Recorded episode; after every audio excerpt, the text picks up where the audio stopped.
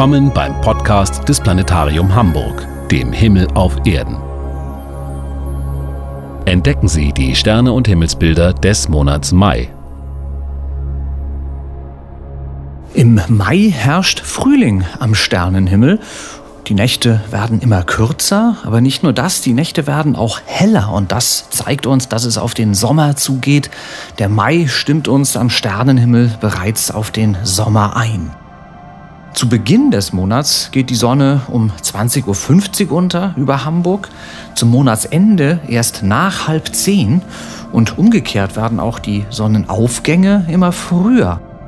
Zu Monatsbeginn geht die Sonne etwa Viertel vor sechs auf, zum Monatsende schon vor fünf Uhr. Und damit wird die Nacht, wie gesagt, nicht nur kürzer, sondern wir haben ab Mitte des Mai auch die Situation, dass es nicht mehr ganz dunkel wird über Hamburg. Die sogenannte astronomische Dämmerung, also jener Zustand, bei dem es dann ganz finster ist am Sternenhimmel, bei dem das Sonnenlicht den Sternenhimmel gar nicht mehr beeinflusst, die Sonne steht dann 18 Grad unterhalb des Horizonts oder noch tiefer. Diesen Zustand erreichen wir ab Mitte Mai hier im Norden gar nicht mehr.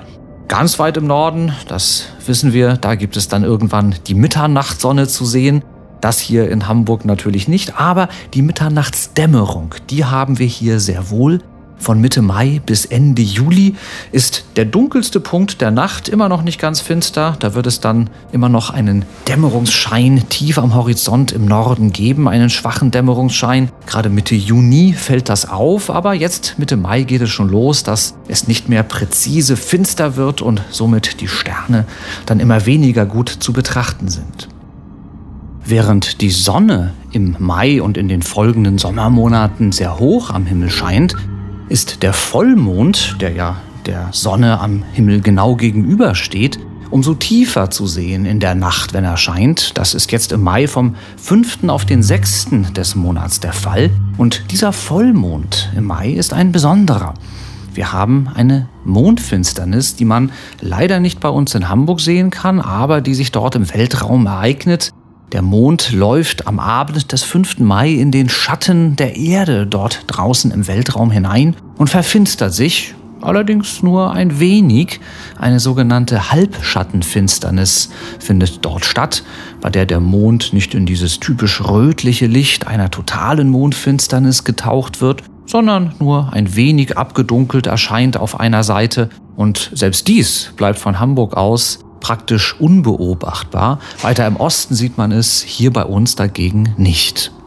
Nicht nur ist die Mondfinsternis bei uns nicht zu sehen, gleichzeitig entpuppt der Mond sich Anfang des Monats auch noch als Störenfried am Sternenhimmel, denn der eigentlich interessanteste Sternenschnuppentag oder die interessanteste Sternenschnuppennacht im Frühjahr, die ereignet sich Anfang Mai, so um den 6. Mai herum. Dort ist die Sternschnuppengruppe der Eta-Aquariden zu sehen. Allerdings in diesem Jahr verhindert der Vollmond eine gute Sicht auf diese Sternschnuppen, den viertstärksten Sternenschnuppenstrom des Jahres der allerdings ohnehin schwer zu sehen ist bei uns im Norden, denn erst ab 3 Uhr morgens treten diese Sternschnuppen auf, vorher keine einzige und erst so ab 3 Uhr, wenn der sogenannte Radiant, also der Punkt am Sternenhimmel, von dem diese Sternschnuppen auszugehen scheinen, wenn dieser Punkt aufgeht, erst dann werden die Sternschnuppen wie mit einem Schalter angeknipst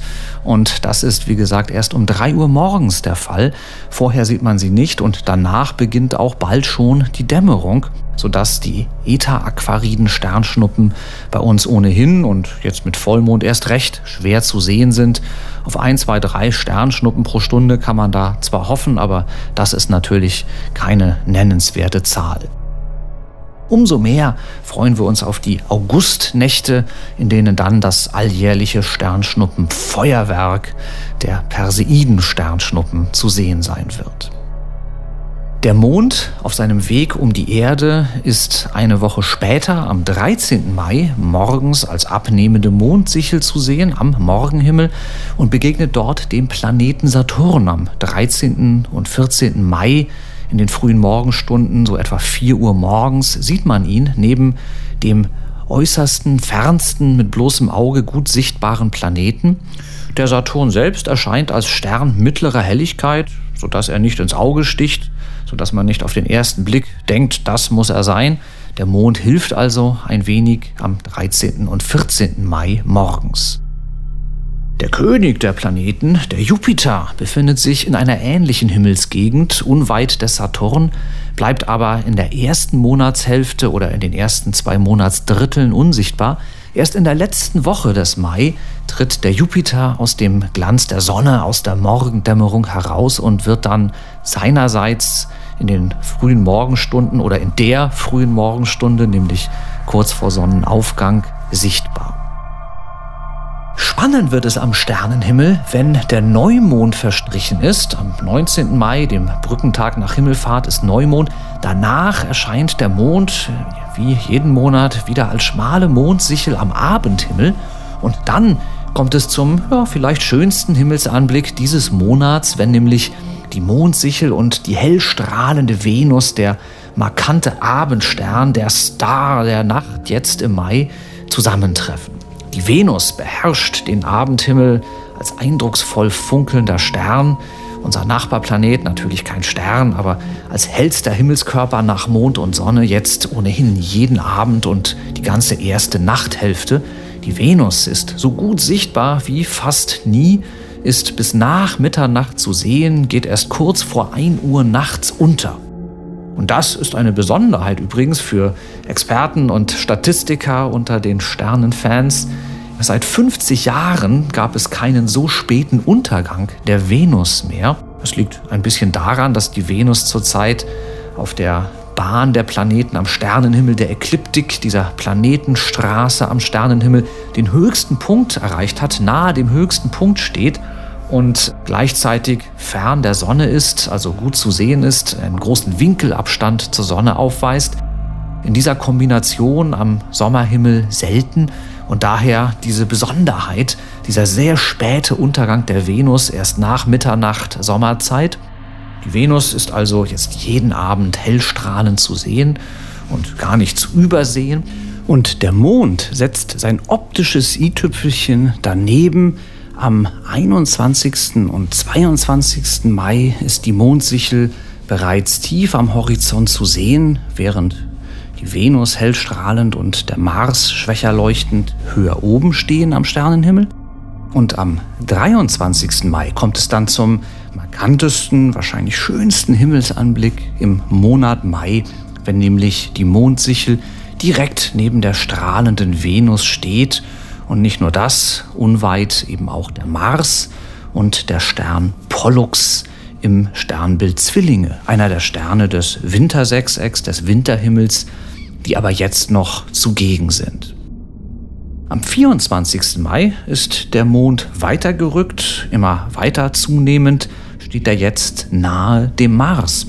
Und der Mars ist zwar noch deutlich zu sehen, aber die Helligkeit hat abgenommen, nicht mehr hell strahlend wie noch vor einigen Monaten im Winter, sondern als Stern mittlerer Helligkeit erstrahlt der Mars jetzt nur noch, so dass es hilft, wenn der Mond uns darauf hinweist. Am 24. Mai, knapp unterhalb des Mondes, der rötlich leuchtende Stern, das ist der Mars. Natürlich kein Stern, sondern unser äußerer Nachbarplanet. Ich erwähnte bereits Pollux im Sternbild Zwillinge, auch der Stern Capella im Sternbild Fuhrmann, einer der Wintersterne, die jetzt noch zu sehen sind, ein gutes Stück rechts von Pollux und den Planeten Venus und Mars finden wir ihn.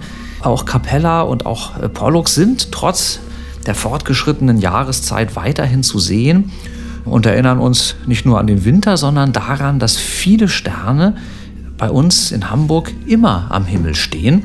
Und Capella zählt dazu, einer der sogenannten zirkumpolaren Sterne, also einer von jenen Sternen, die man immer am Himmel sieht, die niemals untergehen können, ganz so wie auch der große Wagen.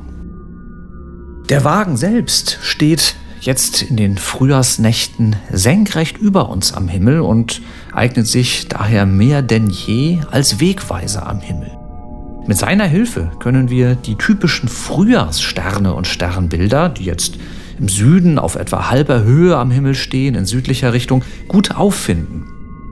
Gehen wir vom Wagen und dem Wagenkasten senkrecht hinab zum Horizont, dann finden wir dort auf halber Höhe den Löwen, das markanteste Frühjahrssternbild mit seinem hellen Hauptstern Regulus. Die beiden anderen markanten Frühjahrssterne stehen etwas weiter links am Sternenhimmel. Arcturus im Sternbild Bärenhüter, ein weniger bekanntes Bild, und Spica im Sternbild Jungfrau. Auch zu diesen beiden Sternen bietet der Wagen eine gute Aufsuchhilfe, und zwar indem man die Deichsel des Wagens zu Hilfe nimmt. Folgt man ihrem Schwung, ihrer Krümmung also nach unten links, dann führt sie zu Arcturus, dem hellsten Stern im Bärenhüter und tatsächlich dem hellsten aller Sterne am nördlichen Sternenhimmel. Nur die Venus scheint heller am Himmel und natürlich der Mond. Folgt man dieser Bewegung von der Deichsel Richtung Arcturus weiter, geradewegs hinab, dann trifft man Spica, den hellsten Stern der Jungfrau. Diese drei gemeinsam, Regulus im Löwen, Arcturus im Bärenhüter und Spica in der Jungfrau bilden gemeinsam das Frühlingsdreieck, kein offizielles Sternbild, aber die Zusammenfassung dieser drei markantesten Frühjahrssterne. Das Frühlingsdreieck steht am Abend im Mai in bester Himmelsposition im Süden, während ein anderes himmlisches Dreieck im Osten bereits nachrückt und uns die kommende Jahreszeit ankündigt, nämlich das Sommerdreieck. Das Sommerdreieck ist zu Beginn des Monats abends, wenn es dunkel wird, noch nicht komplett zu sehen. Man wartet noch einige Zeit lang darauf, dass der unterste der drei Sterne, der Stern Atair im Sternbild Adler, aufgeht. Das ist zu Beginn des Monats erst nach Mitternacht der Fall. Während zu Ende des Mai, sobald es dunkel wird, sobald man die ersten Sterne sieht, das Sommerdreieck im Osten schon komplett zu sehen ist. Es ist wie das Frühlingsdreieck kein offizielles Sternbild, sondern die Zusammenfassung der drei hellsten Sterne dreier Sternbilder. Vega in der Leier, zweithellster Stern am Nordhimmel, Deneb im Schwan und Atair im Sternbild Adler als der unteren Spitze dieses Dreiecks. Diese drei Sterne sind übrigens ein interessantes Trio, denn während Atair und Vega uns recht nahe stehen, Atair etwa 17 Lichtjahre entfernt, Vega etwa 26 Lichtjahre entfernt, damit vergleichsweise nah, ist Deneb, der im Frühlingsdreieck etwa gleich hell scheint, ein wenig schwächer als Vega und Atair, in Wahrheit viel weiter entfernt, weit über 1000 Lichtjahre entfernt, also fast das Hundertfache von Vega und Altair. Das zeigt uns, dass diese Sterne sehr unterschiedlich sein müssen. Ein Stern, der bei etwa gleicher Helligkeit viel weiter entfernt ist, der muss ja in sich viel heller sein, viel mehr Licht aussenden, um trotz der viel größeren Distanz ähnlich hell erscheinen zu können. Und so ist es hier bei Deneb. Dieser Stern steht viel ferner und ist damit, das zeigt er uns auf diese Weise, viel größer als zum Beispiel unsere Sonne oder auch als Vega oder Altair. Tatsächlich handelt es sich bei Vega und Altair um sogenannte Hauptreihensterne für die Experten, also Sterne, die wie unsere Sonne in ihrem Zentrum Wasserstoff zu Helium verschmelzen und vergleichsweise lange Zeit bestätigt leuchten. Diese beiden, Vega und Altair, aber heller als unsere Sonne und tatsächlich etwas heißer an ihrer Oberfläche. Im Vergleich dazu dagegen Deneb, ein sogenannter Überriesenstern, 100 Mal, tatsächlich sogar 200 Mal größer als unsere Sonne, über 200 Millionen Kilometer, fast 300 Millionen Kilometer im Durchmesser, also ein viel, viel größeres Vielfaches unserer Sonne, ist dieser Stern also ein Stern ganz anderer Art, der in seinem Inneren anders aufgebaut ist und dadurch auf diese gewaltige Größe kommt. Wenn man also nur die Entfernungen der Sterne weiß, vergleicht mit ihren Helligkeiten, die man am Sternenhimmel sieht, dann lernt man daraus schon vieles über die Beschaffenheit der Sterne und erfährt Faszinierendes darüber, dass die Sterne eben nicht nur funkelnd und faszinierend aussehen und erscheinen am Sternenhimmel, sondern eine ganze Welt der Tiefe des Alls, die sich uns da eröffnet, wenn wir nur so eine kleine Information hinzuerfahren. Die Region des Sternenhimmels um das Sommerdreieck ist auch insofern spannend und hochinteressant, als dass wir dort mitten in die Milchstraße blicken und unterhalb des Sommerdreiecks in Richtung des Zentrums der Milchstraße, eine Region des Sternenhimmels, die wir dann in den kommenden Sommermonaten noch besser sehen können und dann hier näher betrachten werden.